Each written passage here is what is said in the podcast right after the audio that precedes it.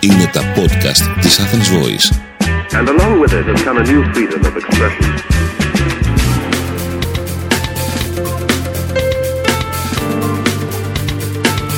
marketingconsultant.gr Μάρκετινγκ για μικρές ή μεσαίες επιχειρήσεις και ελεύθερους επαγγελματίες.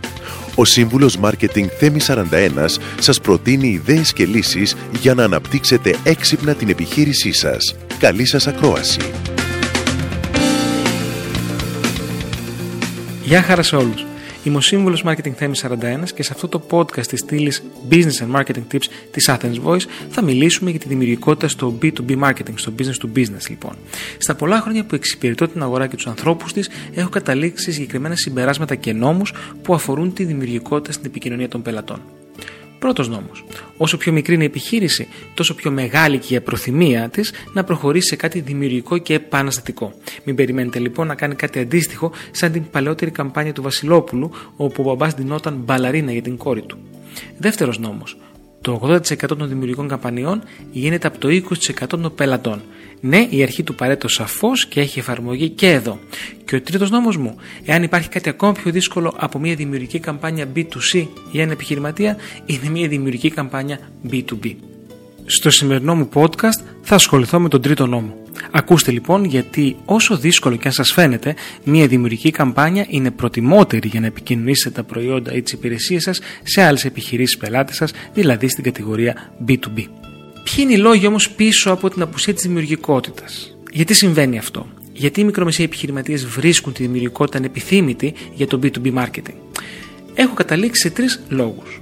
Υπάρχει συχνά μια σύγχυση όσο που αφορά το tone of voice της επικοινωνίας. Για πολλούς το B2B marketing είναι μια σοβαρή υπόθεση που δεν σηκώνει αστεία.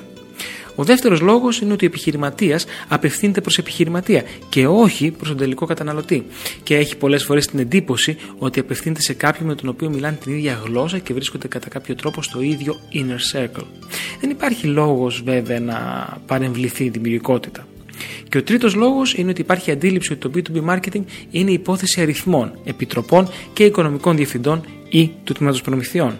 Όταν μιλάνε τα Excel, ποιος θα θέλει τα σενάρια.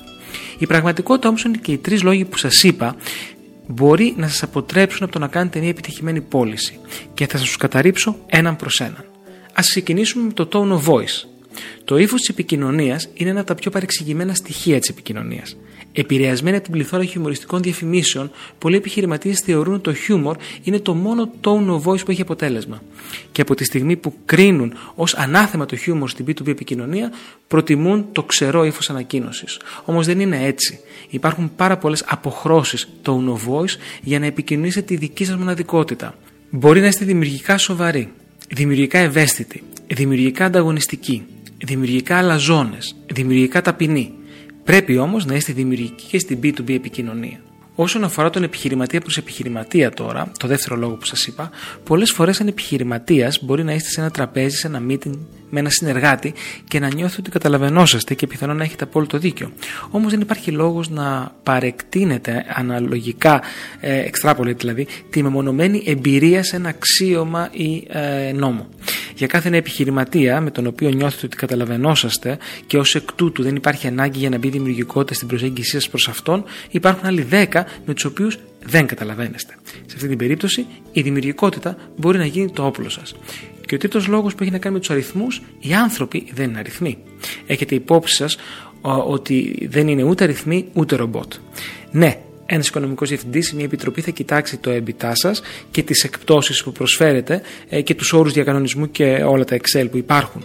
Όμως πάντα να θυμάστε ότι η δημιουργικότητα, ακόμη και αν σε αυτές τις περιπτώσεις μπορεί να λειτουργήσει ως πολιορκητικός κρυό και να προλιάνει το έδαφος, όλοι θα σας θυμούνται ευχάριστα αν είστε αυτός που στείλατε τη δημιουργική καμπάνια με τον μπαμπαμπαλαρίνα. Έχοντας πει τα παραπάνω, θα σας αποκαλύψω κλείνοντας και τον τέταρτο νόμο μου δημιουργικότητα B2C συν δημιουργικότητα B2B ίσον επιτυχία. Είμαι ο σύμβουλος Marketing Θέμης 41 και μέχρι το επόμενο Business and Marketing Tips Podcast ή στο επανειδήν.